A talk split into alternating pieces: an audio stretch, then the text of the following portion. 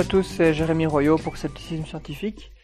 Alors pour cet épisode, euh, on diffuse euh, une conférence que j'ai donnée à Skeptics in the Pub Bruxelles en juin 2017, qui est consacrée à la sorcellerie, euh, et plus précisément aux chasses aux sorcières, au procès et à l'histoire de la sorcellerie entre moins 2000 et l'époque actuelle. Alors cette conférence était assez dense, et on m'a rapporté que c'était parfois un peu difficile de suivre le contenu parce qu'il y avait vraiment beaucoup de choses. Euh, et donc je vous conseille vraiment d'aller télécharger euh, sur la page de, du podcast, sur la page de l'épisode, j'ai mis en ligne les, le PowerPoint qui est vraiment très très complet et qui reprend euh, la plupart des choses que j'ai expliquées pendant la conférence dans, le, dans le bon ordre. Donc je vous conseille vraiment de prendre ce PowerPoint afin de pouvoir suivre sans trop de soucis la conférence. Voilà, bonne écoute. Bienvenue à tout le monde euh, donc à Bruxelles Sceptico Pub. Euh, c'est la dernière conférence de la saison, alors je vois beaucoup de nouvelles têtes, donc je vais rapidement dire un peu ce que c'est Bruxelles Sceptico Pub. C'est une, une organisation sceptique ou de zététique, si c'est un mot que vous connaissez, c'est-à-dire on propose des conférences euh, qui ont pour objet de de travailler sur la question de l'esprit critique, améliorer l'esprit critique. Hein. Et donc on parle de science, de philosophie. Et on couvre euh, pas mal de sujets comme euh, le paranormal, les médecines prétendument alternatives, de ce genre de sujets-là. Et aujourd'hui on accueille euh, Jérémy Royaux qui est un, un assistant psychologue, il pratique l'hypnose et c'est un sceptique depuis depuis un certain nombre d'années déjà. Il est membre de l'Observatoire zététique, qui est une des principales organisations sceptiques ou zététiques en France, dans le sud de la France. Et euh, voilà, en fait, il fait partie du, comité d'organisation ici avec moi. Euh, et donc aujourd'hui, il va nous présenter une conférence sur la, sorcellerie. Euh, je te cède la parole. Merci Jean-Michel.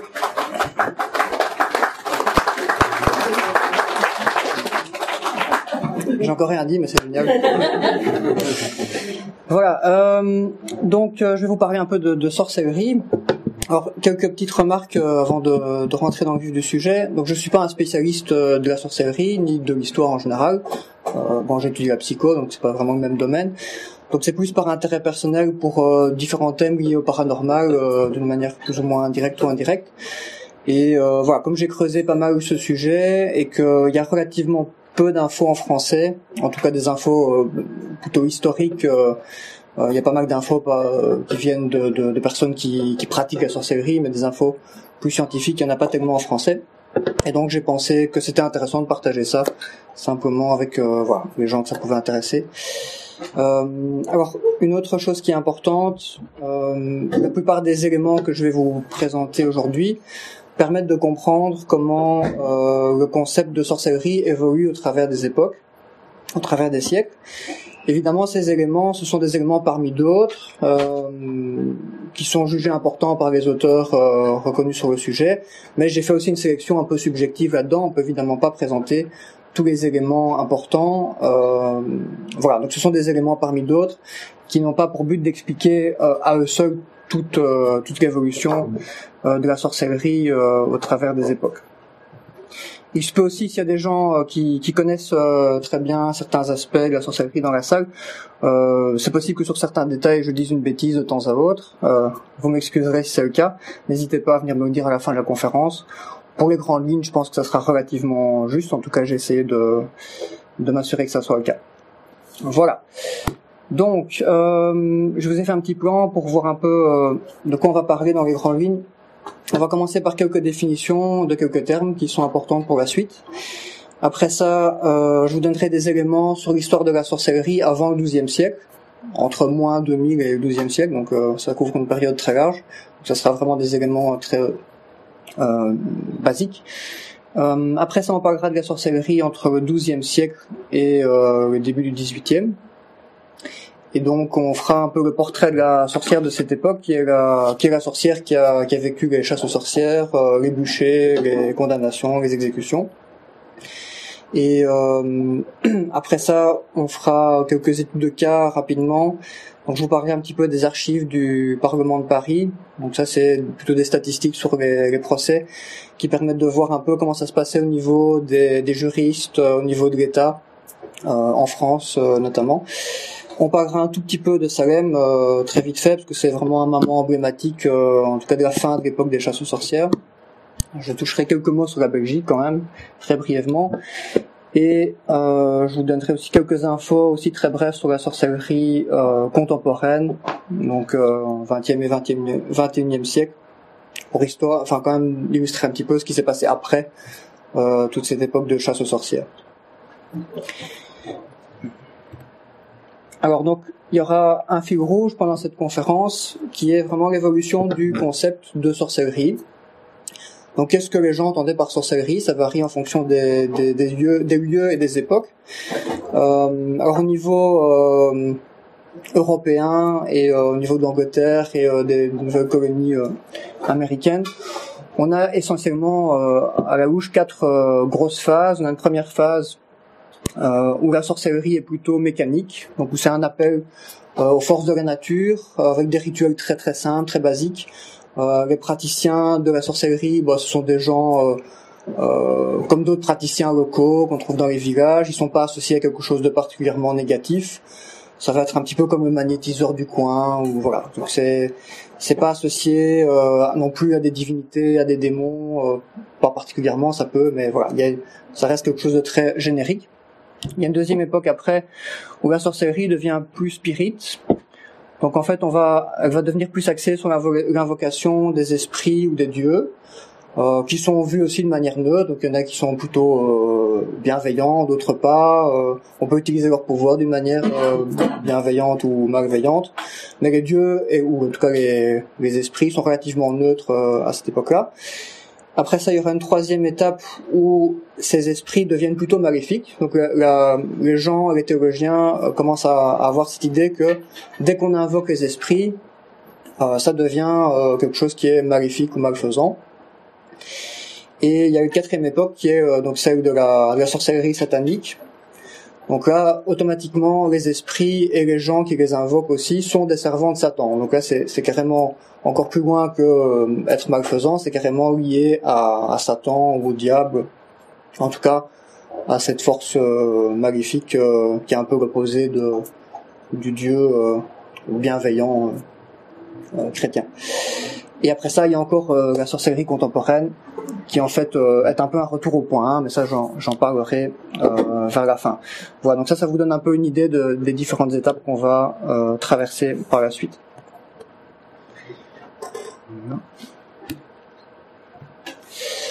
Alors, euh, donc par rapport au concept de sorcellerie, donc au début du Moyen Âge et avant, le sorcier c'est vraiment un professionnel, comme je disais, un peu comme les autres qui a des, rituels magiques euh, assez basiques, euh, qui est aussi des remèdes à base de plantes. Euh, voilà, il y a, évidemment, il n'y a pas de médecin en tant que tel à l'époque, donc tout ça se mélange un petit peu. Et on trouve des traces très anciennes de ce, ce concept de sorcellerie. Il y a déjà des, des traces à peu près à moins de 2000 ans, dans le code d'Amurabi notamment. Voilà, qui, vous avez une image d'ici qui est une reproduction de ce code qu'on trouve euh, à Berlin pour l'instant.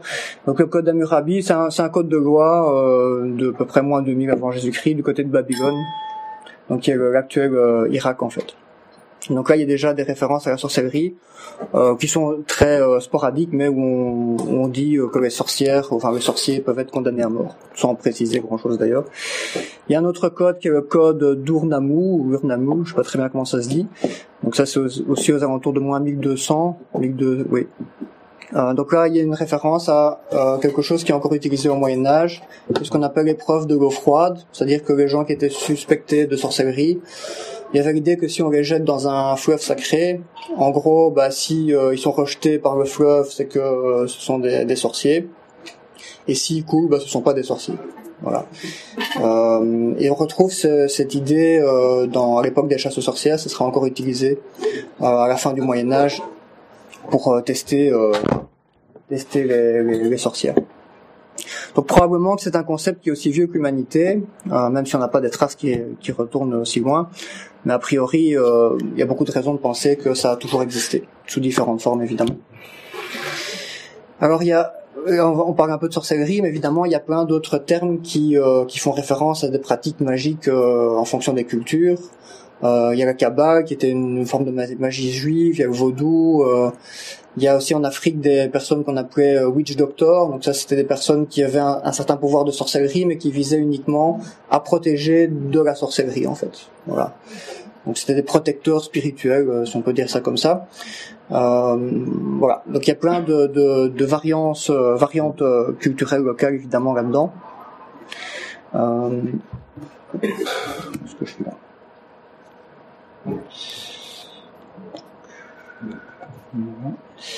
Donc, au niveau des, sociétés non européennes, parce qu'on va évidemment beaucoup parler de, l'Europe, et de, l'Angleterre. Les sociétés européennes, d'après les historiens, ont eu assez peu d'influence euh, sur, sur la vision européenne, à quelques exceptions près. Euh, notamment euh, tout ce qui touche au Proche-Orient, donc Syrie, Irak, Égypte, avec les Sumériens les Babyloniens. Donc là, il y a eu quand même des influences euh, euh marquées. Euh, les Sumériens et les Babyloniens avaient développé une démonologie qui était assez euh, élaborée. Donc pour eux, le monde était rempli d'esprits qui étaient parfois hostiles, mais parfois aussi bienveillants, protecteurs. Alors il y a un exemple d'un de, ces personnages qui est ici un démon qui s'appelle Lilitu. Je sais pas comment ça se prononce. Donc c'est un, un, esprit sumérien qui est repris après dans d'autres cultures. Donc ça, chez les Grecs, ça devient Gamia et ça devient euh, Lilith chez les Hébreux. Donc ce démon, c'est à la base, c'est un démon euh, du vent et de la tempête qui a une forme de femme et qui se transforme en monstre et qui euh, a tendance aussi à enlever et tuer les enfants. Et elle est accompagnée de ses euh, familiers qu'on voit ici sur la sur la photo. Et qui sont donc des lions et des hiboux. Et ce qu'elle fait aussi, c'est qu'elle séduit les, hommes euh, pendant la nuit pour boire leur sang. Et donc on se protège d'elle euh, par rapport, enfin grâce à des, des, amulettes ou des rituels, et aussi par le fait de vénérer une autre divinité, parce qu'il y a cette idée de si on ne vénère aucune divinité, on est en danger euh, par rapport à d'éventuels euh, démons. Donc ce qui est intéressant avec ce, ce, ce démon, c'est que on trouve déjà pas mal de caractéristiques euh, qu'on va retrouver chez les sorcières par la suite. Donc évidemment, c'est euh, voilà, il y a tout un toute une transition entre des idées euh, qui se transforment euh, au fur et à mesure des époques pour arriver à la sorcellerie du Moyen Âge. Donc au niveau égyptien, euh, bah là on avait, euh, on va dire, euh, pas mal de dieux et d'esprits différents qui étaient relativement similaires aux humains. Euh, et donc c'était pas de nouveau pas des esprits euh, maléfiques ou malfaisants. Ils étaient un peu comme les comme les dieux gréco-romains dont on va parler après. Donc ils avaient des facettes positives, des facettes négatives. Voilà, ils étaient assez forts à forme humaine, si on peut dire ça comme ça. Et euh, alors il y a deux grosses influences euh, qui sont importantes après pour la, la, sorcellerie en Europe. Donc il y a l'antiquité euh, gréco-romaine et l'influence des Hébreux. Euh, donc au niveau de l'antiquité gréco-romaine, euh, les Grecs ont inventé un système de magie euh, assez sophistiqué qui contenait deux branches majeures. Une branche qui était plutôt liée à la magie théologique, donc la magie divine que pratiquait le, clergé, et qui était plutôt bienveillante, donc il n'y avait pas de choses malveillantes là-dedans. Et puis il y avait une autre branche qui était plus populaire, qui était une magie de nouveau plus simpliste, plus mécanique, euh, qui utilisait beaucoup de, potions, euh, d'amulettes, des petits rituels euh, symboliques. Et cette magie-là n'était pas associée au dieu en particulier, et cette magie qui était relativement mal vue déjà à l'époque. Euh, L'État avait tendance à essayer de, faire un peu de répression, notamment parce qu'il pensait qu'il y avait pas mal de charlatans de ce côté-là, et que ces personnes utilisaient des pratiques qui étaient sans effet pour euh, essayer d'arnaquer les, citoyens. Donc ils ont déjà euh, essayé de réprimer un peu ça, et euh, les Romains, après les Grecs, ont intensifié cette répression, et ils ont rendu illégal euh, toutes les magies qui ne faisaient pas partie de, des rituels euh, publics euh, officiels autorisés. Voilà, ces, ces, lois, ça a été un peu une, on va dire un des précurseurs des, lois qui ont permis de persécuter les sorcières après au Moyen Âge. donc pour les Grecs, euh, bah, donc à la base, la, vision des, démons était de nouveau quelque chose de neutre. D'ailleurs, vous avez peut-être entendu déjà l'histoire de Socrate avec son démon. Donc Socrate, euh, qui était le philosophe euh, inventé par Platon. Euh, donc Socrate racontait dans, dans, certains de ses récits que son, son démon lui soufflait de, de, bonnes idées, et donc ça montre un peu que cette, cette vision euh, des démons, elle était euh, pas euh, malfaisante ou maléfique euh, à cette époque, même si progressivement déjà au niveau gréco-romain, il y a des personnes qui amènent d'autres idées, et que cette vision va commencer petit à petit à changer et donc notamment on voit l'apparition de, de, certains courants de pensée qui vont commencer à diviser le monde spirituel en deux camps. Donc au lieu d'avoir des, des, divinités un peu à, comme les humains, qui sont en même temps bons et, mauvais, ou neutres, si on peut dire ça, euh, on va vraiment avoir une division progressive entre les gentils dieux ou les dieux bienveillants et puis euh, les démons ou les dieux maléfiques, peu importe comment on les appelle. Donc il y a vraiment cette division entre le bien et le mal qui va vraiment euh, commencer à apparaître à, de, manière importante à cette époque-là, mais qui va se développer petit à petit après euh, sur plusieurs euh, siècles.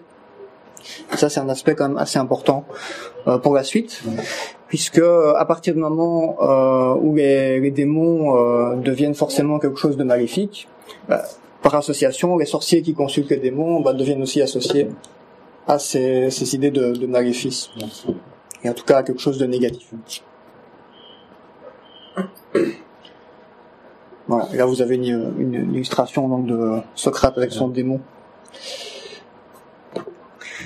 Alors un autre euh, exemple qui est intéressant, c'est euh, les fêtes euh, liées à Dionysos. Donc pour les Grecs, Dionysos, c'était le, fils de Zeus et qui était issu de son union avec une humaine, donc c'est un demi-dieu. C'est un dieu qui est assez ambigu, parce que d'un côté c'est le dieu de la fête et de la fertilité, du vin, mais c'est aussi le dieu de la folie et de la démesure. Et dans une des versions de, de l'histoire, parce qu'il y a toujours plusieurs versions des histoires des dieux, des dieux antiques, euh, qui est la version orphique, euh, Dionysos est tué en fait par les ennemis de Zeus, qui sont les titans, et il est dépecé puis mangé. Et Zeus euh, arrive à récupérer son cœur et euh, remange son cœur, ce qui lui permet de faire renaître Dionysos euh, de par son propre corps. Euh, voilà, Dionysos c'est un dieu qui a un culte assez important euh, donc à cette époque, euh, qui a un culte public, mais il y a aussi une version du culte qui est plus euh, privée euh, et qui est beaucoup plus secrète et occulte. Et donc ces rites dionysiens qui sont plus secrets, ils ont plutôt lieu la nuit, souvent dans une cave ou dans des grottes. souvent des endroits qui sont connectés aussi à la fertilité, au monde des esprits. Et donc euh, dans ces lieux, on va avoir des réunions euh, essentiellement de, de, femmes qui sont dirigées par un prêtre masculin. Et les participants euh, à ces réunions, en fait, viennent rencontrer une sorte d'avatar de Dionysos qui est là, qui est représenté souvent comme une personne à, tête de chèvre et parfois avec des cornes, qui est une image qu'on retrouvera aussi par la suite euh, voilà, qui, qui, sera un peu l'image de Satan à une autre époque, même si ici c'est pas du tout euh, le cas. Hein, donc, euh. et donc ces rituels euh, étaient liés aussi à une consommation d'alcool, parfois de drogue. Et l'idée c'est qu'on dansait pour pour vénérer Dionysos. Et donc dans la dans la dans l'histoire, en fait, donc Dionysos dans ses fêtes, il est accompagné par deux euh, on va dire deux, cortèges. Il y a les satyres, donc qui sont des demi-dieux, euh, qui sont mi-hommes, mi-bêtes. Et puis il y a les ménades. Alors les ménades, ça c'est intéressant par rapport à l'idée de la sorcellerie, parce que les ménades, ce sont en fait des, des femmes qui ont été charmées par le, le charme de Dionysos. Maintenant, c'est un charme un peu surnaturel, c'est-à-dire que euh, elles n'ont pas vraiment toujours choisi d'être charmées par Dionysos. Ça c'est un peu, ça s'impose un peu. Donc il y a un côté surnaturel dans le charme de Dionysos. Et donc ça les amène à une forme d'extase, mais aussi euh, à une forme de folie, parce qu'elles euh, dansent jusqu'à l'épuisement. Et elles peuvent, euh, dans certains, certaines situations, être prises aussi de, de, de violence. Euh, il y a des, des, exemples dans les récits où elles tuent certaines personnes sous des coups de, des coups de violence. Voilà, donc le rituel dionysien euh, qu'on peut trouver à cette époque, il, est, il fait assez fort penser au sabbat des sorcières qu'on retrouvera après à la fin du Moyen Âge, à la Renaissance. Et euh, voilà, il y, a quand même pas mal de parallèles entre les deux. Et donc on peut faire une filiation quand même entre ces, deux idées euh, qui se sont quand même transmises. Ici, euh, c'est une illustration donc du les fêtes de Dionysos où on voit les, les, les satyres et les ménades euh, pendant les, les, fêtes. Donc avec ce, ces quelques éléments de, de croyance de l'époque, bah, ça vous donne déjà un peu une idée de quelques euh, fondations qui euh, qui seront plus tard la vision chrétienne de la sorcellerie. qui va surtout amener donc les, les chasses sorcières. Alors donc, tout à l'heure je disais qu'il y avait une autre influence aussi à part celle des Gréco-romains. Donc il y a l'influence des Hébreux. Euh, alors les Hébreux, ils ont influencé euh, la sorcellerie de manière indirecte, mais qui est quand même importante, notamment via les traductions de la de la Bible. Donc la Bible a été traduite euh, en grec et en latin au IVe siècle par euh, un traducteur qui s'appelait Jérôme de Stridon, qui a passé euh, de nombreuses années à faire ces traductions. Et en fait, il a traduit certains passages de manière différente de l'original. Donc, bon, une traduction, c'est toujours un petit peu une réinterprétation. Il n'y a pas de traduction qui est 100% fidèle. Mais ici, il y a vraiment des, des on une action volontaire pour changer le, le, sens de certains termes. Il y a un exemple pour ça, c'est le, le terme kachaf, euh, qui voulait dire sorcier, donc qui était un terme assez générique. Donc ça faisait référence euh, à la magie au sens large, donc vraiment euh, la pratique magique, mais sans préciser plus. Et en fait, dans cette traduction, ce terme kachaf, qui était donc sans lien avec le diable, hein, devient maleficus. Maleficus, ça veut dire malfaisant. Voilà, donc c'est pas du tout le même sens. Et euh, voilà, donc ça c'était en rapport avec les idées euh, de, du traducteur et certaines idées de, l'époque. Et donc il a orienté sa traduction pour refléter sa, sa, vision de la sorcellerie. Et euh, voilà, et ça va encore euh, se produire par la suite. Euh, il y a, d'autres exemples de ça. Par exemple, au XVIIe siècle, vous avez la, la, King James Bible, donc la, la Bible qui est écrite par James Ier, au début XVIIe siècle. Donc James Ier, il était féru de démonologie et à son époque, il était assez effrayé par les, sorcières, donc il était très fort convaincu de pouvoir malfaisant de la sorcellerie. Et donc lui aussi, il a, il a, il a écrit une, enfin il a fait écrire une euh, traduction de la Bible qui est, qui est encore assez connue aujourd'hui. Et là, en fait, lui, il a remplacé ces, ces termes donc qui étaient à la base euh, sorcière, kachaf, il a, il a transformé ça en witch. Donc le terme witch en anglais, il est distinct du terme euh, euh, sorcerer. Donc en anglais vous avez sorcerer, donc sorcier, et witch. Évidemment en français on n'a pas l'équivalent pour traduire witch.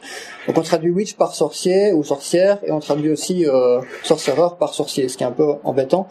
Mais donc historiquement euh, au niveau euh, anglais, donc le terme sorcerer ou sorcerie, c'est nouveau un terme assez général, assez générique. Et le terme witch, il fait beaucoup plus référence aux sorcières maléfiques, hérétiques, dont on va parler un peu tout à l'heure et dont je vous présente euh, les éléments qui ont amené petit à petit l'avènement.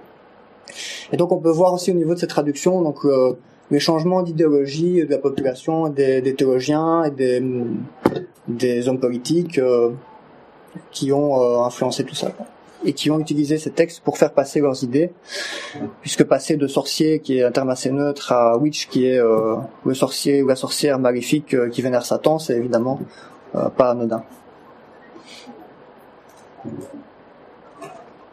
Alors une autre influence importante au niveau des Hébreux, euh, c'est le concept de diable. Donc la plupart des religions euh, euh, à cette époque sont plutôt monistes, c'est-à-dire qu'il y a un seul être divin qui est bah, Dieu chez chez les, catholiques par exemple, qui est qui est qui est bon euh, et qui peut être aussi mauvais dans certains cas. Alors, donc on peut voir ça que donc Dieu de l'Ancien Testament, il est parfois pas très sympa. On peut pas dire qu'il est infiniment bon si on lit l'Ancien Testament. Quoi. Et euh, progressivement, donc il y a toute une série de, de sectes religieuses à partir de, de 6 ans, de 600 ans avant Jésus-Christ, avec euh, Zarathustra notamment, euh, qui euh, pousse un peu pour qu'on considère de nouveau l'existence de deux camps, donc les, les, les bons dieux, euh, les gentils, les bienveillants, et puis euh, les mauvais. Et donc il y a plusieurs sectes à ce niveau-là. Il y a par exemple le Mazdaïsme, donc il y a la secte de Zarathustra, donc ça c'est une secte qui a pas mal influencé les Grecs et les Hébreux, et qui a été une influence aussi pour le catholicisme par la suite.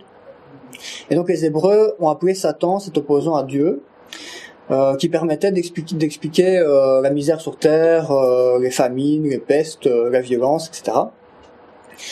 Et euh, voilà, donc ce, là à ce moment-là, on a, on a un Dieu qui devient totalement bienveillant, et puis on a, on va dire son, son, opposé qui est Satan et qui lui est totalement mal, malveillant. Donc là, on a vraiment le bien et le mal qui sont qui sont bien bien séparés. Évidemment, ça donne aussi un, sens à l'existence euh, du Messie, de quelqu'un qui va nous sauver. Hein, euh. donc l'idée de Jésus, bah, c'est évidemment un peu lié à ça. Euh, Jésus, il est aussi lié à Satan. S'il n'y avait pas Satan, on doit expliquer en tout cas à ce moment-là Jésus d'une autre manière que en faisant référence au fait qu'il vient sauver les, gens de, Satan.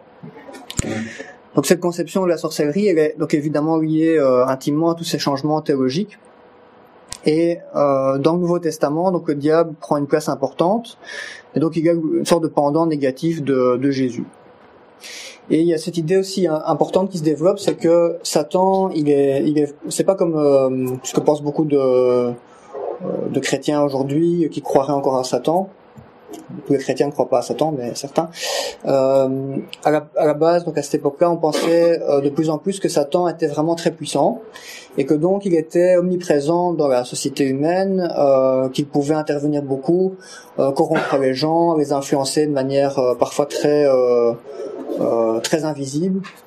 Et donc, les, euh, les, catholiques sont vraiment rentrés dans une idée de il faut combattre les, les armées de Satan, euh, qui peut influencer les hommes de plein de manières euh, différentes.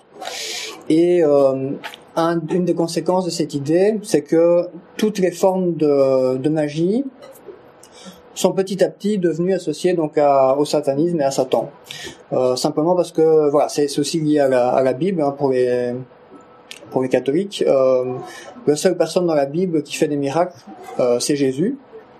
Il y a quelques autres exemples de, de, de, miracles ou de, en tout cas, guérisons surnaturelles, mais euh, la Bible indique bien que c'était soit des pratiques qui étaient sataniques, même si le praticien ne s'en rendait pas compte. Il y en a d'ailleurs un dans la Bible dont j'ai oublié le nom, mais qui, euh, qui se convertit, euh, qui suit Jésus après avoir renoncé à ses, ses pouvoirs de, de guérison.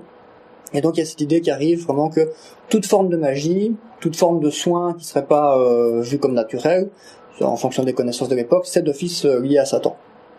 Voilà. En gros, il y, a a que Jésus qui peut faire des miracles. Si vous n'êtes pas Jésus et vous faites un miracle, bah, vous êtes euh, un suppôt de Satan. Donc voilà, il y a une transition euh, qui s'accomplit progressivement.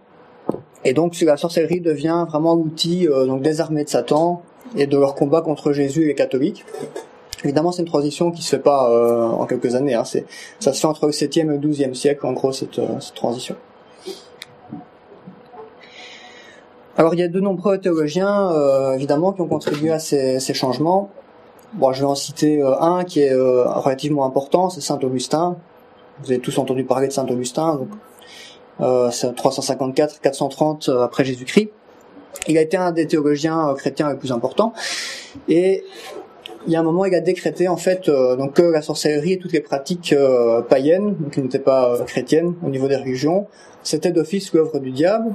Et il a été encore plus loin, c'est-à-dire qu'il a, il a carrément déclaré que, en plus de ça, tous les dieux gréco-romains, c'était aussi des démons en fait. Donc les gens qui vénéraient les dieux gréco-romains ou, ou, des dieux celtes ou autre chose, les dieux teutons, bah, c'était d'office des démons. En Donc les gens pensaient vénérer un dieu, et en fait c'était des démons euh, de l'armée de Satan qui se font passer pour Dieu pour détourner les chrétiens de la vérité chrétienne.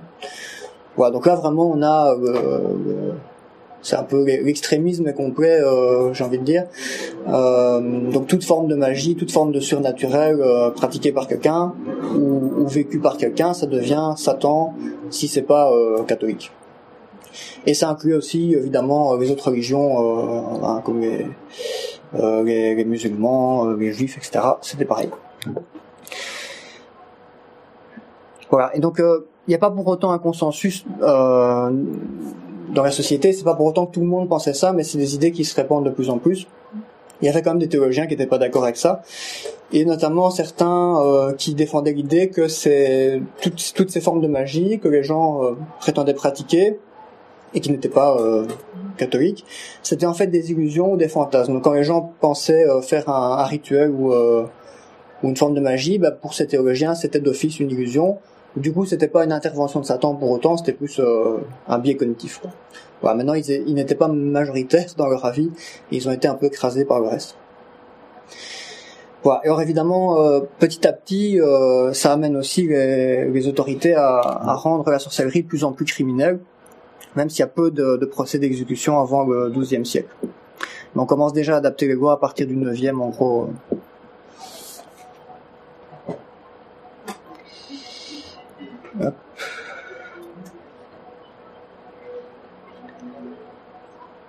Alors après ça, il y a un événement euh, important aussi, c'est l'arrivée de, la, de, la, de presse de Gutenberg, donc qui a permis de, révolutionner un peu les techniques d'imprimerie de l'époque. Bah, ça c'est important parce que ça a permis de répandre euh, les, écrits, euh, essentiellement de, de démonologues, de théologiens, euh, ce qui a permis de faire une sorte de contagion de certaines idées, un peu comme on a pu trouver euh, avec l'apparition d'Internet, qui a permis aussi de répandre toute une série d'idées qui se répandaient pas beaucoup avant. Donc ça, ça a beaucoup contribué à répandre les idées euh, euh, sur la sorcellerie. Et donc il y a un de ces livres qui est que je vais citer qui est vraiment le plus connu, donc c'est le, le Marius Maleficarum, Maleficarum, donc le marteau des sorcières, donc qui a été publié en 1486. Donc ça c'est un, un, ouvrage qui aura vraiment un impact euh, très important et qui est vraiment un, un, manuel pour les inquisiteurs et pour les juristes, euh, qui a vraiment servi de référence euh, pendant pas mal de temps, même s'il n'était pas très bien vu par les autorités catholiques au moment de sa sortie, il a même été interdit. Mais après, euh, ça a quand même euh, bien été euh, popularisé, y compris au niveau des autorités catholiques. Donc ce manuel, en fait, il, a, il contient plusieurs parties. Il y a une partie qui traite vraiment de la nature de la sorcellerie, donc là, on va vraiment lire euh, l'aboutissement de, de, toutes les idées qu'il y avait avant. Donc c'est un, ce manuel pose la sorcellerie comme quelque chose qui est, qui est existant, qui est très courant, euh, qui est euh, par nature euh, satanique, et qui repose, d'après les auteurs, sur un pacte avec le diable. Donc là, il y a vraiment cette idée qui va être très présente par la suite que d'office, les sorcières font un pacte avec le diable, qui est un pacte volontaire. Donc elles sont pas trompées, elles sont pas euh, elles ont conscience de, de, de ce qu'elles font. Et euh, alors le livre en même temps euh, n'est pas une porte ouverte sur toutes les croyances parce qu'il nie aussi certaines idées euh, qu'il y avait à l'époque. Par exemple, il nie le fait que les sorcières peuvent se transformer euh, en animaux. Voilà, ça c'est un truc qui est qui, que, les auteurs ne ne pensent pas euh, vrai. par contre, ils pensent que les sorcières peuvent faire mourir les, les récoltes, causer des maladies, influencer des événements ou encore voler. Ça, c'est des choses qui sont considérées comme tout à fait euh, faisables. Euh, voilà, il y a aussi l'idée de prédire l'avenir dans, dans certaines mesures. Ça aussi, c'était quelque chose qu'ils acceptaient. Et aussi ce qu'on appelle la, la glossolalie, donc le fait de parler plusieurs langues, et aussi des pouvoirs de télépathie parfois, euh, donc le fait de déplacer des objets par la pensée. Même si ça, c'est pas des idées qui sont euh, qui sont restées très répandues par la suite. Cette idée de télépathie des sorcières, euh, elle, n'a pas vraiment euh, survécu très longtemps.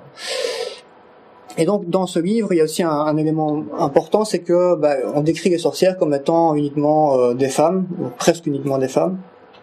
Donc c'est un livre qui est aussi euh, très sexiste, comme la société de l'époque probablement, et euh, qui insiste beaucoup sur le fait que ce sont des êtres faibles, euh, manipulables et aussi des tentatrices. Voilà, ça c'est la vision des femmes.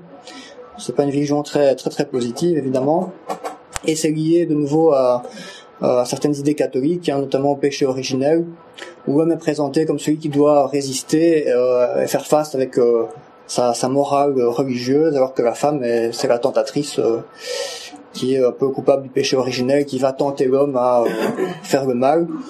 bon, évidemment, il n'y a pas de pas cette notion de sorcellerie à la base, mais si ça devient la, la femme et la sorcière qui va faire le mal.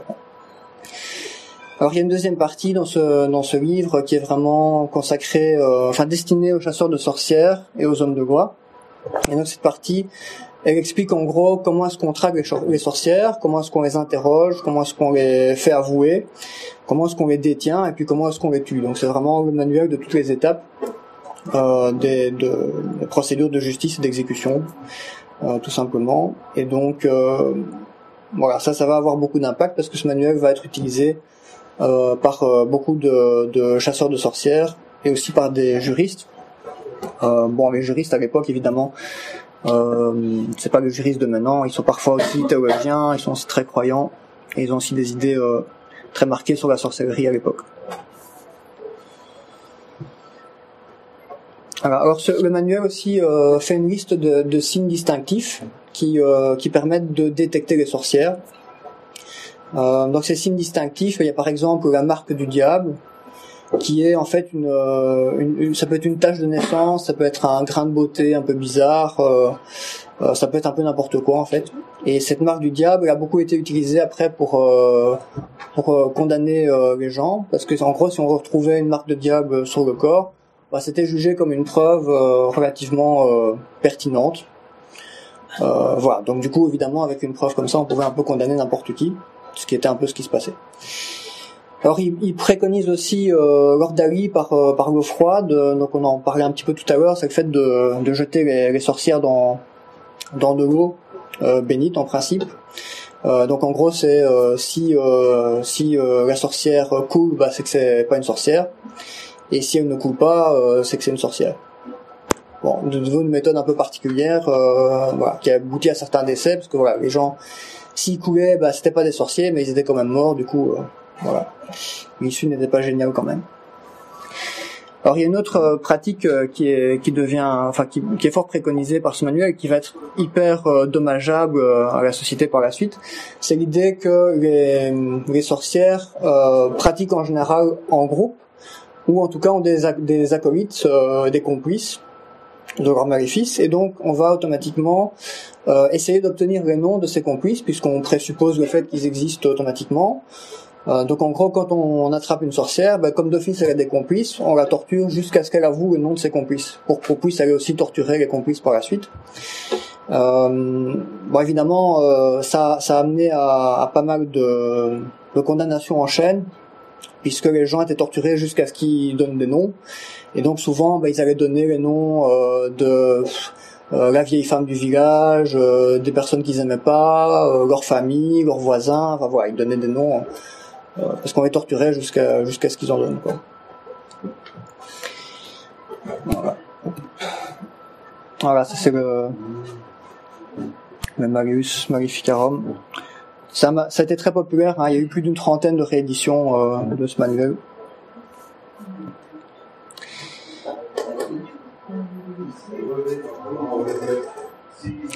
Voilà. Alors, euh, donc, tous les tous les éléments que je viens de présenter. Donc ça explique un peu comment on arrive donc à, cette vision de la de la sorcière euh, qui va être persécutée euh, à l'époque des, des chasses aux sorcières. Donc en gros, on peut récapituler un petit peu les caractéristiques donc de la sorcière donc entre le 12e et le début du 18e siècle en Europe et dans les colonies américaines. Donc en gros, elle a fait un pacte volontaire avec le diable donc la sorcellerie est aussi une hérésie, c'est d'office lié à Satan et au diable. Il n'y a pas de sorcellerie sans, sans ce lien. Elle fait partie donc d'un grand complot euh, interplanétaire euh, ou planétaire organisé par Satan contre les catholiques. Donc les agents de Satan sont partout et les, sorciers ou les sorcières sont des agents de Satan. Voilà. Elle est accompagnée de ses familiers qui sont des animaux. Alors là, ça, varie un petit peu. Ça peut être des crapauds, des chats. Euh, ça, ça varie un petit peu. Et les familiers, ils servent à quoi? Ben, Ils servent notamment à aider la sorcière à, à jeter ses sorts, pour rendre les gens malades, pour influencer le climat, faire pourrir les récoltes, etc. Donc la sorcière, elle participe euh, au sabbat, donc euh, qui est une réunion euh, entre sorcières. Donc vous vous rappelez un peu les orgies dionysiaques de tout à l'heure, bah, ça, ça, ressemble un peu à ça. Donc en gros, elles se réunissent dans un coin reculé. Euh, c'est une fête qui se moque assez fort des rites catholiques, ça c'est un peu la nouveauté. Elle vénère le diable, euh, qui ressemble fort à la tête de Dionysos avec ses cornes, sauf que c'est plus Dionysos. Euh, elle pratique des orgies sexuelles et elle mange des bébés. Voilà. Alors le sabbat, il est dirigé par euh, par un démon euh, ou, ou, en tout cas un avatar de, de Satan, voire Satan lui-même, qui a pris une forme plus ou moins euh, humaine. Et euh, voilà, donc c'est essentiellement des sorcières. De nouveau, il n'y a, a, pas beaucoup en principe de sorciers euh, masculins, en tout cas dans la croyance de cette époque. Et elles vont. Oui. Pourquoi les signatures sont il y a une tache sur les signatures à côté des mages euh, C'est une bonne question, je n'ai aucune idée de la réponse. Okay. Désolé. Pas de souci. Euh, voilà, donc la, la, sorcière aussi euh, euh, est capable de voler. Alors euh, souvent elle vole sur un balai, mais elle peut aussi voler sur un animal, euh, ou parfois même en se métamorphosant, même si ça c'est une croyance qui était quand même moins répandue aussi. Donc c'est une femme dans la plupart des cas. en général, elle est plutôt âgée. Elle est souvent veuve ou très pauvre ou très marginale. Et elle est en fait le parfait bouc émissaire pour les classes supérieures dans cette société à l'époque. et aussi pour les religieux, dans une société où les religieux tentent vraiment d'imposer la, religion catholique ou la religion protestante en fonction de l'endroit, et de bannir toutes les autres religions. Donc il y a vraiment cette, cette, cette lutte, ce prosélytisme à l'époque est très marqué. Euh, voilà. Et on est aussi évidemment dans une société qui est extrêmement patriarcale euh, à l'époque.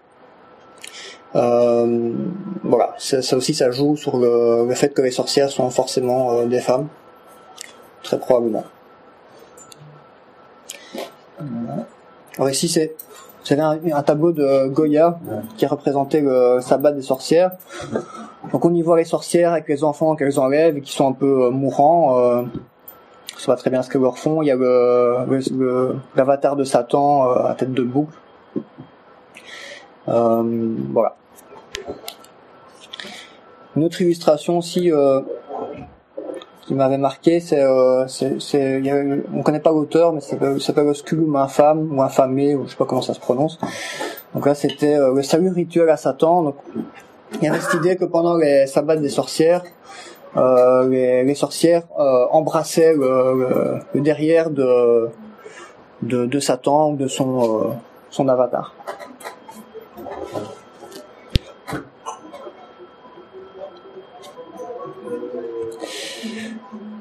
Voilà, je vais maintenant passer un peu à quelques exemples qui sont des petites études de cas entre guillemets.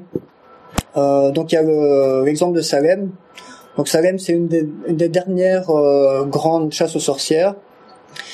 Euh, alors Salem, c'est un donc c'est un village euh, en Amérique. À l'époque où c'est pas où c'est vraiment la, la Nouvelle-Amérique, donc c'est à l'époque où il y a les premières colonies euh, anglaises qui s'établissent, qui, sont, qui se sont établies là-bas il y a peu de temps. Et donc c'est un village à l'époque où il y a beaucoup de conflits sur des, des questions financières, des questions de terrain, des questions aussi de choix euh, faits par l'Église. Et c'est aussi une région qui vit dans la peur des Indiens, puisque ce sont des, des, des villes comme ça, mais qui sont euh, qui sont entourées de, de terres inconnues, quoi. Enfin, c'est pas tout à fait une terre inconnue, mais ce sont les débuts des colonies, donc évidemment ils sont entourés d'Indiens, ils ont peur des Indiens, et euh, donc c'est des gens qui vivent quand même assez fort dans la peur. À s'ajouter à ça aussi bah, le contexte euh, médical de l'époque, euh, les, les, les, maladies, euh, il n'y a pas d'antibiotiques, voilà, donc les gens pouvaient mourir assez facilement, avaient assez peur de la mort. Les enfants aussi mouraient assez facilement à cette époque. Et donc Salem, c'est euh, une ville qui a été euh, fondée par des puritains euh, qui étaient en conflit avec les protestants anglais qui sont partis en Amérique pour fonder une nouvelle communauté à l'époque, qui était basée sur des croyances religieuses euh, hyper conservatrices et qui était plutôt inspirée du calvinisme en fait. Et voilà, donc c'est des, ce sont des personnes qui croyaient vraiment à la damnation éternelle, donc ils essayaient de vivre dans une vie de, de piété, qui était vraiment l'objectif le plus important pour eux, c'était d'avoir une vie très pieuse pour euh, euh, voilà, ne pas aller en enfer. Et euh, dans ce contexte, donc en 1692, il y a deux enfants, donc Betty Paris et Abigail Williams, qui commencent à présenter des, des crises euh, euh, qui ressemblent aujourd'hui on dirait des crises d'épilepsie, donc elles ont des, des, des convulsions, des tremblements et elle crie, elle font des sons bizarres, elle se contorsionne. Et euh, bah, localement, le, le médecin ne sait pas trop quoi, quoi faire avec eux ni quoi en penser. Euh, évidemment, l'épilepsie, euh, c'est pas très, très connu à l'époque. Et donc, rapidement, les gens pensent que c'est lié à la sorcellerie. Et ces, ces deux fillettes, en fait, se plaignaient aussi d'avoir de, d'avoir des, des, douleurs au niveau du corps, même s'il n'y avait rien d'observable. Et euh, elles ont aussi commencé euh, à parler de, de, de, sorcellerie et à désigner d'autres personnes en prétendant qu'elles auraient été victimes de sorcellerie euh, ben, de la part de ces, euh, de ces auteurs ou ces autrices de, de maléfices.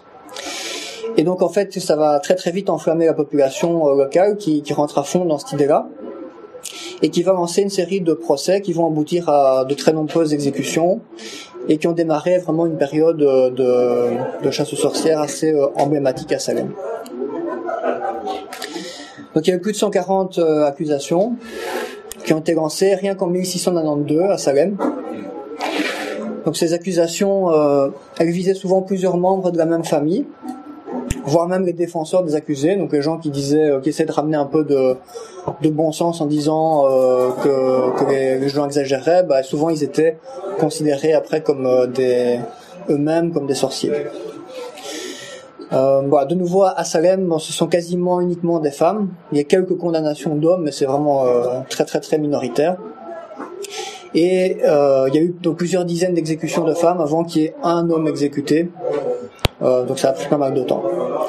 Donc dans la première année euh, de ces, ces chasses aux sorcières à Salem, la plupart des accusés en fait attendaient euh, leur sort en prison parce qu'il n'y avait pas encore vraiment d'autorité euh, qui, qui pouvait euh, juger les gens sur place du fait que ces colonies étaient relativement récentes. Donc euh, les, les autorités étaient encore en train d'arriver euh, dans les colonies et donc du coup en fait les gens pouvaient pas faire ce qu'ils voulaient non plus. Et euh, c'est seulement euh, plus tard, à la fin de l'année, donc il y a le premier gouverneur de cette région qui vient d'Angleterre et qui, euh, qui arrive et qui permet euh, de démarrer les procès euh, de, de ces sorcières qui attendaient en fait d'être jugées. Oui, peut-être euh, peut-être fermer la fenêtre.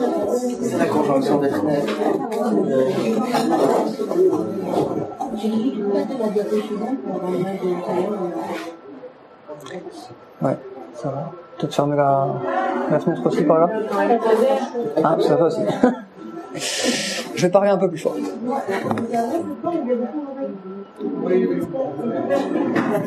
Super.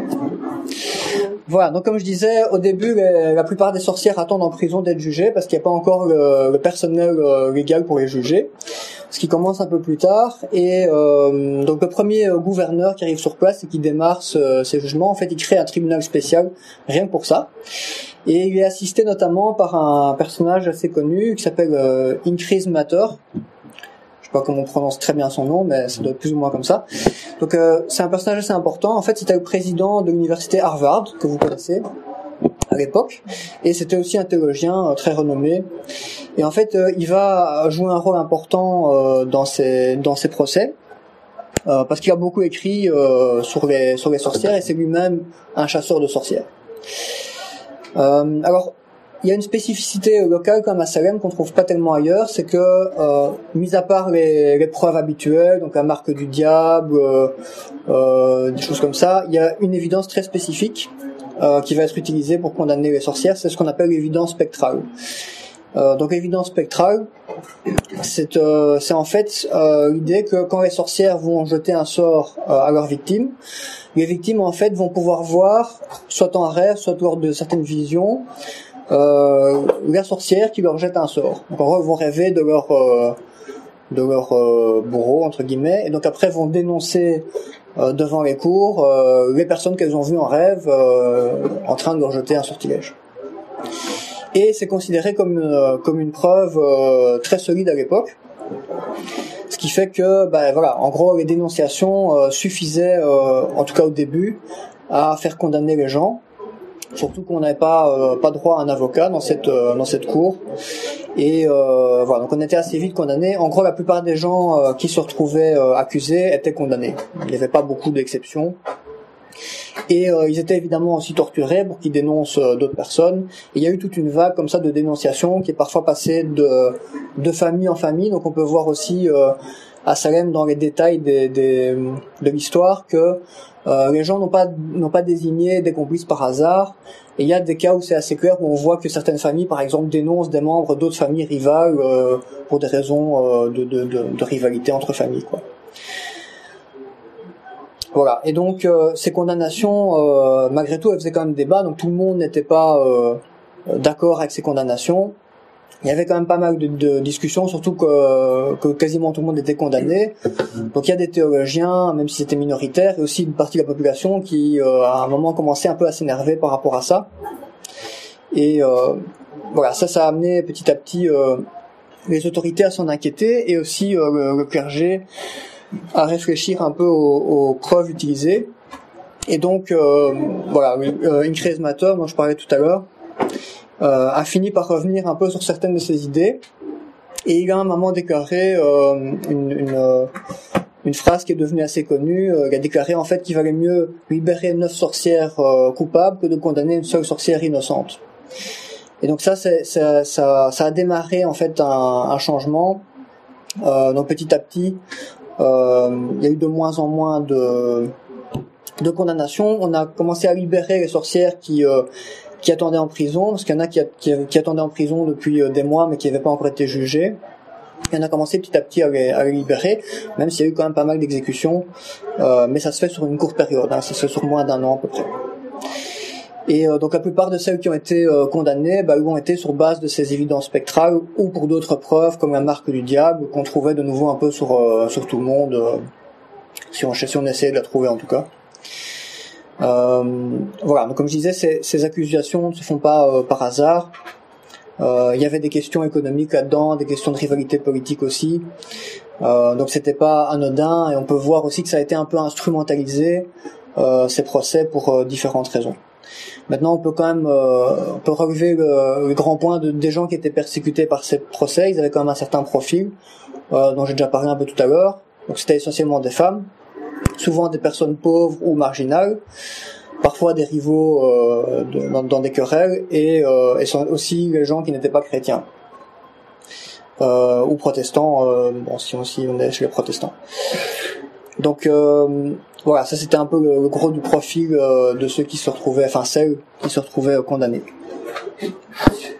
Alors il y a eu d'autres théories qui, ont, qui, avaient, qui, ont, qui avaient pour but d'expliquer ce qui s'est passé à Salem, notamment la théorie de l'ergot. Donc ça c'est un champignon qui contaminait les céréales et qui est un, un, champignon qui donnait des symptômes un peu similaires à ceux du LSD. donc il aurait pu expliquer certaines possession, euh, notamment pour les enfants qui avaient des convulsions ou qui avaient cru voir euh, voir des trucs un peu sataniques. Euh, voilà. Maintenant, cette théorie, elle est pas, elle est pas hyper convaincante dans le sens où, ce qui s'est passé à Salem, ça s'est passé à plein d'autres endroits. Euh, et euh, voilà, tous les endroits n'étaient pas susceptibles d'être euh, victimes de cette intoxication. Voilà, maintenant c'est possible que ça ait existé quand même dans certains villages. C'est une possibilité, mais c'est difficile à vérifier évidemment maintenant.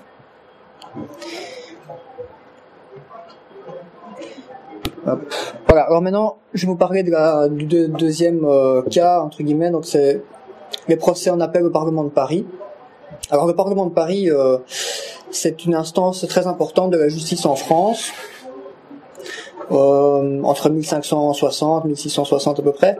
Donc le Parlement, en fait, il est présidé par le roi et il est à la pointe de la justice et ça a été un des premiers euh, parlements à mettre fin aux, poursuites pour la, sorcellerie sur le territoire français. Donc c'est vraiment, faut vraiment imaginer ça comme la, la crème de la justice en France, quoi. Et c'est essentiellement une justice d'appel, c'est-à-dire que les gens qui étaient euh, jugés dans des cours euh, plus locales se retrouvaient, dans certains cas, à aller en appel au Parlement de Paris euh, pour, voilà, pour faire appel de, des condamnations qu'elles avaient reçues. Et euh, petit à petit, euh, enfin dès le début, le Parlement en fait s'inquiète des dérives de ces, euh, de ces condamnations. Euh, pas parce que le Parlement ne croit pas à l'existence de la sorcellerie, mais parce que euh, ils sont pas convaincus par la, la validité des preuves euh, avancées par les, les juristes des, des, villages. Et donc ils s'inquiètent du fait qu'on qu'on exécute et qu'on torture à tour de bras sur le territoire français, ce qui ce qui plaît pas du tout au roi non plus. Donc faut un peu imaginez le contexte aussi euh, à l'époque. Euh, c'est pas comme aujourd'hui où il y a une armée de CRS qui peut intervenir pour euh, empêcher les gens de manifester si, euh, si ça dérange. À l'époque, il y a quand même beaucoup moins de, de représentants de l'autorité et la population est beaucoup plus proche de la révolte pour plein de raisons économiques, sociales, médicales, etc. Donc le gouvernement a vraiment le souhait, enfin le, souci de maintenir un équilibre entre euh, l'application de la justice et aussi euh, tenir compte de ce que veut euh, la population en fait. Donc ça c'est quand même un aspect important.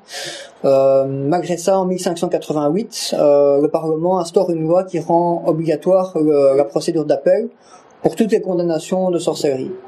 Ça veut dire que tous les gens en France qui étaient condamnés euh, pour sorcellerie à partir de ce moment-là, d'office se retrouvent en appel euh, au Parlement de Paris aux frais des communes. C'est-à-dire que la commune qui condamne euh, une sorcière est obligée de lui de la de l'amener jusqu'à Paris pour son procès en appel.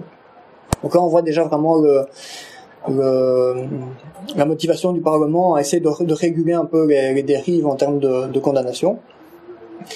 Et euh, voilà. Alors plus tard, c'est aussi euh, le Parlement en 1601 rendra aussi illégal euh, l'épreuve de l'eau, donc le fait de jeter les sorcières à l'eau pour voir si elles coulent, euh, parce que ça a fait scandale et que ça dérange beaucoup la société euh, à l'époque. même si les démonologues et les, certains théologiens, chasseurs de sorcières, euh, trouvent que les, les, cours sont beaucoup trop euh, difficiles et qu'il faudrait condamner plus facilement. Voilà, il y a eu pas mal de sanctions aussi de magistrats un peu partout en France, grâce au Parlement de Paris. donc ils ont commencé à sanctionner à un moment les magistrats qui n'appliquaient pas la loi et qui se permettaient par exemple d'exécuter les, les, sorcières sans les amener au Parlement de Paris. Donc il y avait vraiment une intervention importante quand même. Euh, alors en 1670, c'est la fin des procès euh, au niveau de la France et à partir de ce moment-là, les confessions vont être considérées comme des hallucinations. Donc la plupart des parlementaires, à partir de cette époque, pensent que quand quelqu'un euh, fait un aveu en disant par exemple euh, j'ai jeté un sort à mon voisin euh, et il est mort ou ses vaches sont mortes ou quelque chose comme ça, d'office on considère que c'est une hallucination et on arrête de condamner les gens pour ça. Voilà. Alors évidemment, il y a eu aussi des guérisseurs qui étaient condamnés par pour sorcellerie, puisqu'il y avait toujours cette idée de si on fait euh, quelque chose qui est un peu surnaturel, même si on dit pas que c'est de la sorcellerie, c'est quand même de la sorcellerie, c'est quand même satanique. Et voilà, ça aussi, ça prend fin. Donc on arrête aussi de condamner les praticiens de magie diverses et variées pour euh, pour de la sorcellerie qui n'ont jamais prétendu pratiquer. Euh, ce qui est quand même aussi un, élément important, ça on voit bien aussi à, aux différentes époques, c'est que euh, les historiens constatent bien que la plupart des gens qui ont été condamnés pour sorcellerie, euh, en fait il y a peu de preuves qui montrent que ces gens pratiquaient vraiment une pratique qu'ils estimaient être de la sorcellerie. Alors il y en avait effectivement qui pratiquaient et qui, qui le disaient, chez qui on a retrouvé par exemple des rituels de, de sorts, des grimoires, euh, euh, du matériel, des poisons. Les poisons étaient aussi associés euh, à la sorcellerie à l'époque. Euh, mais pour la plupart des gens, en fait, on retrouvait pas grand-chose chez eux. Les preuves, bah, c'était des, voilà, la marque du diable, euh, des, des rêves, des dénonciations, mais pas grands euh, éléments objectifs d'une pratique de la sorcellerie. voilà, donc les historiens pensent vraiment aujourd'hui que la plupart des gens, en fait, qui ont été condamnés pour la sorcellerie, en fait, ne pratiquaient même pas de sorcellerie eux-mêmes et qu'ils ont servi simplement de bouc émissaire parce que c'était des, des, mendiants, des pauvres ou des gens qu'on n'aimait pas ou voilà pour diverses raisons, mais en tout cas pas parce qu'ils étaient euh, des praticiens de la sorcellerie. Alors ici, j'ai un petit graphique, euh, je sais pas si on voit les dates, mais je vais vous les commenter. Donc ça va de 1565 à 1635. Donc c'est basé sur le travail d'un historien qui s'appelle euh, Alfred Somment, qui a réalisé un énorme travail de recherche, qui a épluché les archives du Parlement de Paris hein, entre 65 et, et, 40. Et il a épluché 750 procès. Et euh, voilà, il a fait quelques graphiques intéressants. Alors celui-là, c'est assez intéressant parce qu'on voit en fait les principales, euh, les principaux motifs de, de, condamnation. Alors le motif le moins courant, c'est donc pour les, les condamnations, c'est euh, la sodomie. Voilà, donc la sodomie c'était un, crime grave à l'époque, euh, qui pouvait valoir la peine de mort. Après ça, il y a la bigamie qui était un peu plus courante. Donc ça aussi c'était euh, un crime assez grave. Euh, les homicides, et euh, après ça, il y a deux condamnations majeures, c'est les infanticides et la, et la sorcellerie. Les infanticides, ben ça, probablement, d'après les historiens, c'est fort lié à la peur de l'époque euh, par rapport aux enfants. Comme la santé était fragile, qu'il y avait beaucoup de maladies, ben, les enfants pouvaient mourir assez facilement. Et il y avait une sorte de peur dans la société de perdre ou de, de perdre les enfants, ou que les enfants soient tués ou kidnappés. Et donc on pensait, je ne sais pas à quel point c'est vrai, mais en tout cas, il y avait cette idée que pour se venger des gens, on avait notamment tué leurs enfants. Et donc les, les, accusations d'infanticide étaient prises très au sérieux par les cours, qui essayaient souvent de, de faire des procès un peu d'exemple. Donc ils étaient très sévères là-dessus pour vraiment euh, essayer de montrer qu'il euh, fallait surtout pas euh, se permettre de faire des infanticides. Et puis les procès de sorcellerie, donc qui étaient vraiment très très majeurs. Euh, et on peut voir donc à la fin, donc entre 1500, 1625 et 1640, on voit vraiment la, la chute euh, des, des, procès, des condamnations euh, au niveau de, des appels à Paris. Donc ça a été une période euh, quand même relativement courte où il y a un changement très très euh, important à ce moment-là. Voilà. Et j'ai un autre graphique ici qui est je vais, vous, je vais commenter aussi. Parce que ça montre simplement, en fait, euh, les différentes barres. Vous avez en noir, c'est les condamnations à mort. Après, il y a les gens qui sont morts en prison, les gens qui ont eu une peine corporelle, torture, fouet, etc. euh, les gens qui ont eu une peine non corporelle, par exemple le bannissement, et puis euh, simplement des, gens qui ont euh, rien eu. Et donc on voit en fait, en gros, ça permet de voir les condamnations à mort. Donc le Parlement de Paris, pour son époque, est, est une des, des justices qui condamne le moins à mort pour la sorcellerie. Et on voit qu'on arrive assez facilement à moins de 50% de condamnations à mort, alors que si on va dans, la, dans les villages, bah là on est à proche de 100% et dans d'autres régions aussi en Europe euh, ou en, dans les colonies en Amérique, c'est pareil.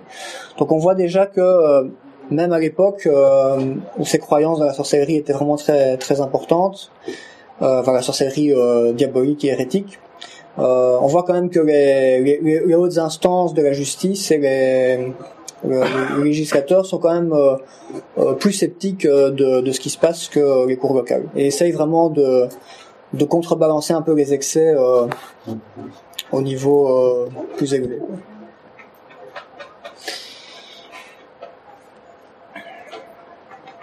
Voilà, donc au XVIIe siècle, hein, donc un petit peu après euh, cette, cette, fin, cette baisse majeure des, des condamnations, euh, donc la réalité de, de la sorcellerie euh, bah, arrête de plus en plus de convaincre le Parlement, et en tout cas, il n'est plus jugé comme un phénomène euh, important pour la plupart des, des, des procès.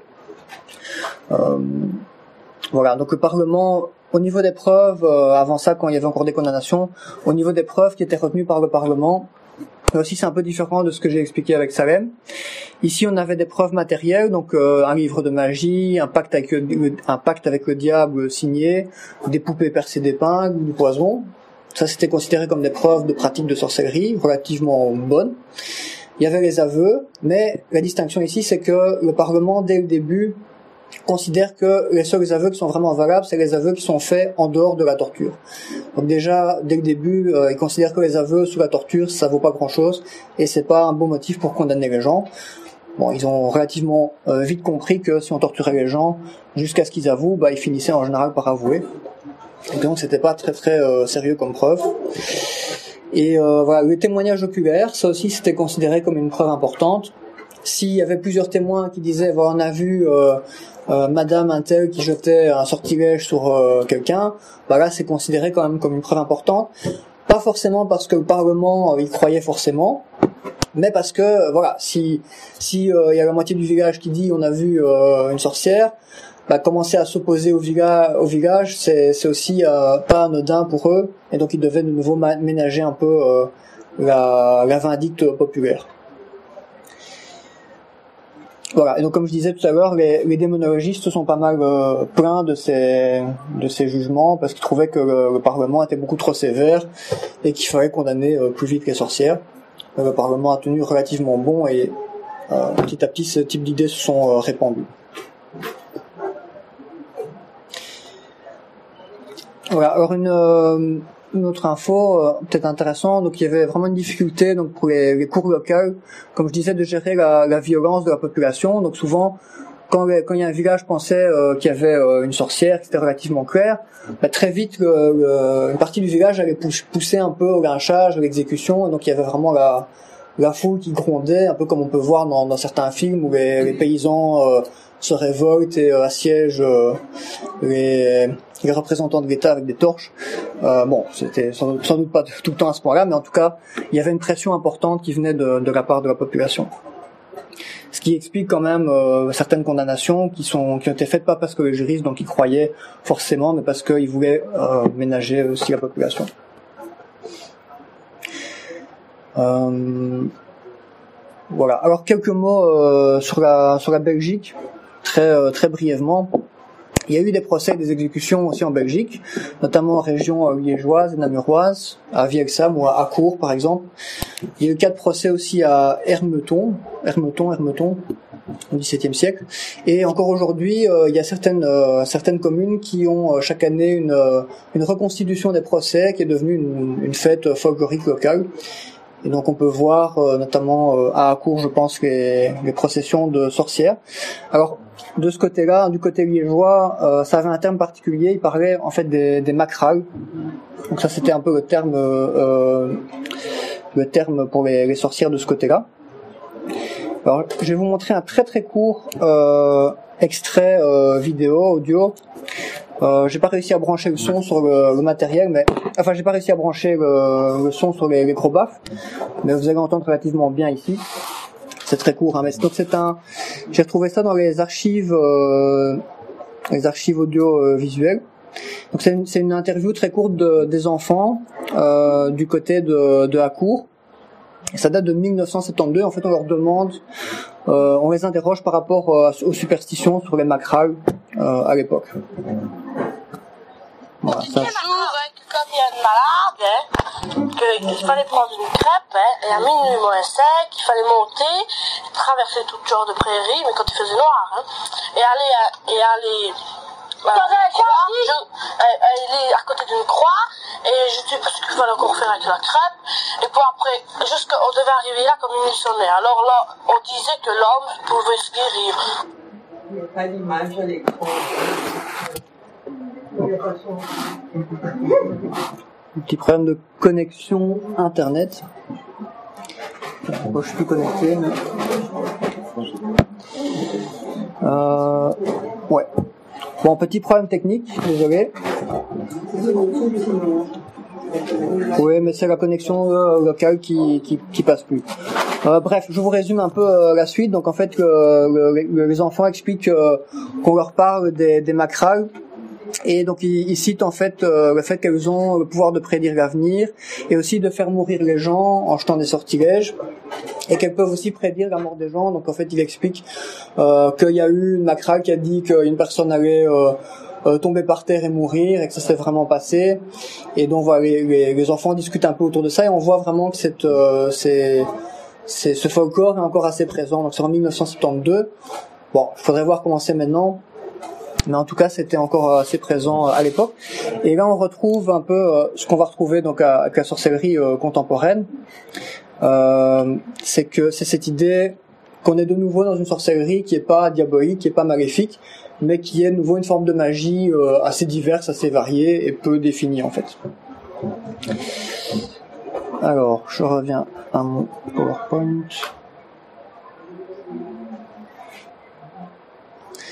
Voilà, alors je vais terminer sur un, sur un dernier point assez bref. Je vais quand même dire quelques mots de la sorcellerie contemporaine. Euh, ça sera très bref parce que c'est aussi un très vaste sujet. Euh, mais voilà, donc quelques infos importantes. Donc après le XVIIe siècle et la fin de ces, ces chasses aux sorcières, il y a eu peu de traces euh, de, de la sorcellerie. Euh, et elle commence à renaître fin, surtout fin du 19e siècle. Mais entre ces, entre ces deux périodes, il y a peu de traces d'une sorcellerie organisée. Donc il y a, il y a peu de traces d'une pratique euh, comme la Wicca aujourd'hui ou d'autres formes de pratiques. Donc les historiens pensent que euh, il y, a, il y a, même si ça existait encore dans le folklore, il n'y a pas eu vraiment ou très très peu de groupes organisés qui euh, pratiquaient euh, quelque chose qui s'apparentait à la sorcellerie entre le 17e et le 19e siècle, et qu'on a euh, réinventé en fait la sorcellerie dans la deuxième moitié, du 20e siècle. Donc au niveau de cette réinvention, bah, il y a eu quelques personnes majeures, notamment des personnes comme Wieland, Michelet et euh, Murray. Donc Murray c'était une, une anthropologue.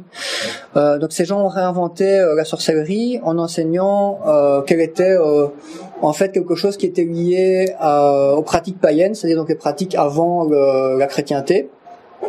Et elles ont vraiment tracé euh, un lien entre les deux en disant la sorcellerie que nous on pratique aujourd'hui, euh, bah, c'est simplement la sorcellerie euh, qu'il y avait avant euh, le catholicisme. Euh, ça c'est surtout l'idée de, de Murray euh, qui, qui était euh, Murray qui est une, qui est une, une femme euh, qui était très féministe et qui a elle euh, réinventé un petit peu le, le courant de la sorcellerie d'une manière féministe. Et donc pour elle la sorcellerie c'était vénérer la nature, la fertilité, la féminité et euh, aussi la déesse Diane. Et suite à Murray, ben, il y a eu d'autres euh, d'autres personnes euh, comme Michelet et puis après euh, Gardner qui ont euh, vraiment euh, posé un peu les, les fondements de la sorcellerie contemporaine, euh, qui est essentiellement ce qu'on appelle la Wicca aujourd'hui, enfin qui est la principale religion néo-païenne en tout cas. Et donc c'est chacun chacun de ces, ces auteurs a en fait repris certains éléments euh, qui venaient des, des pratiques néo-païennes, mais aussi d'autre part. Par exemple, il y avait des pratiques celtiques avec l'ésotérisme.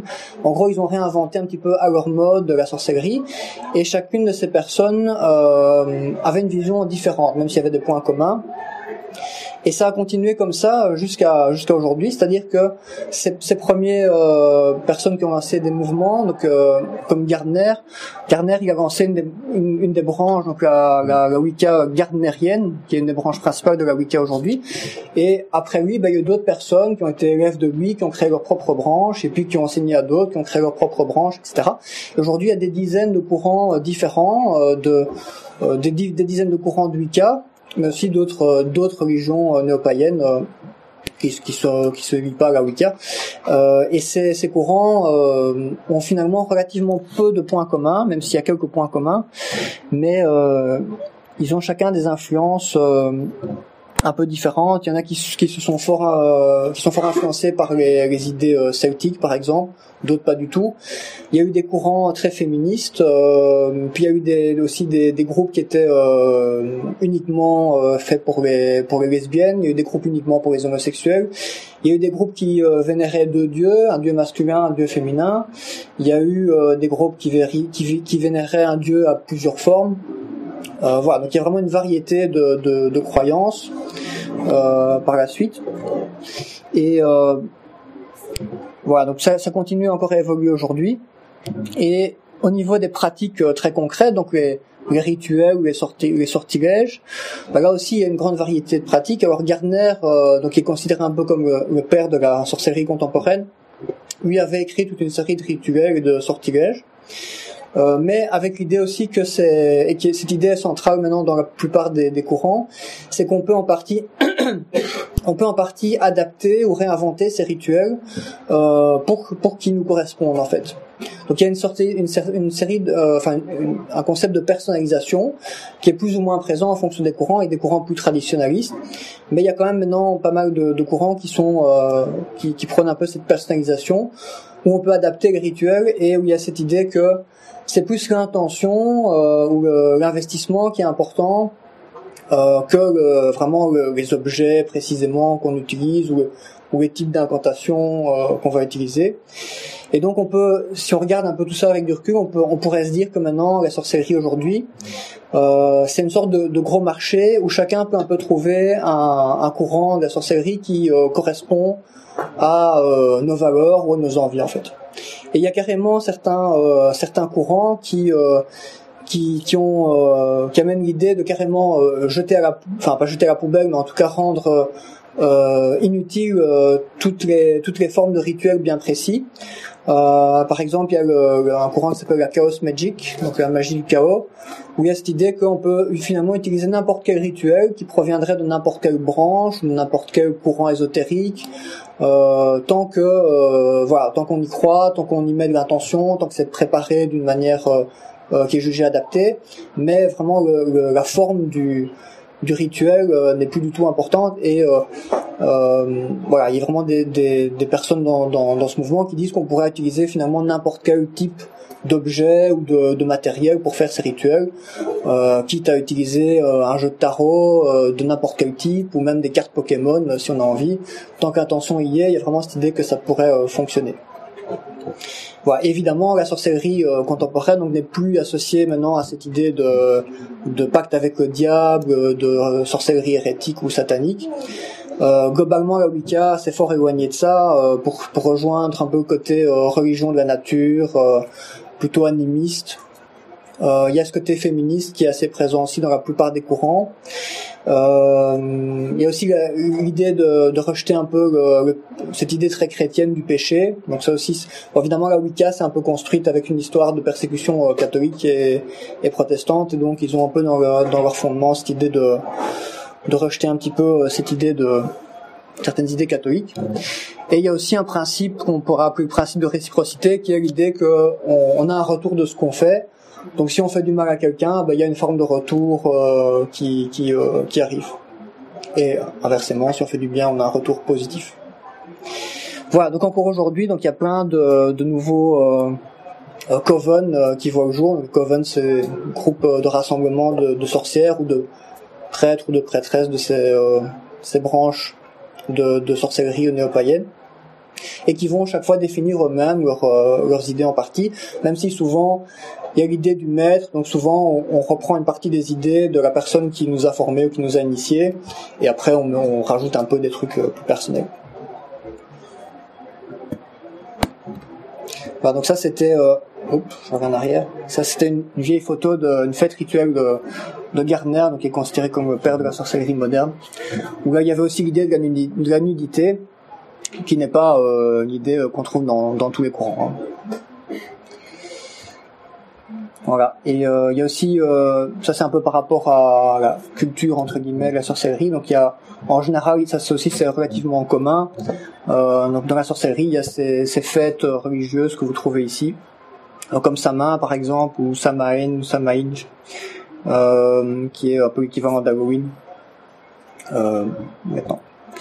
Ouais, les fêtes de Yule aussi, euh, qui sont des fêtes que vous avez déjà probablement entendues. Voilà, ça clôture la conférence. Merci de votre écoute.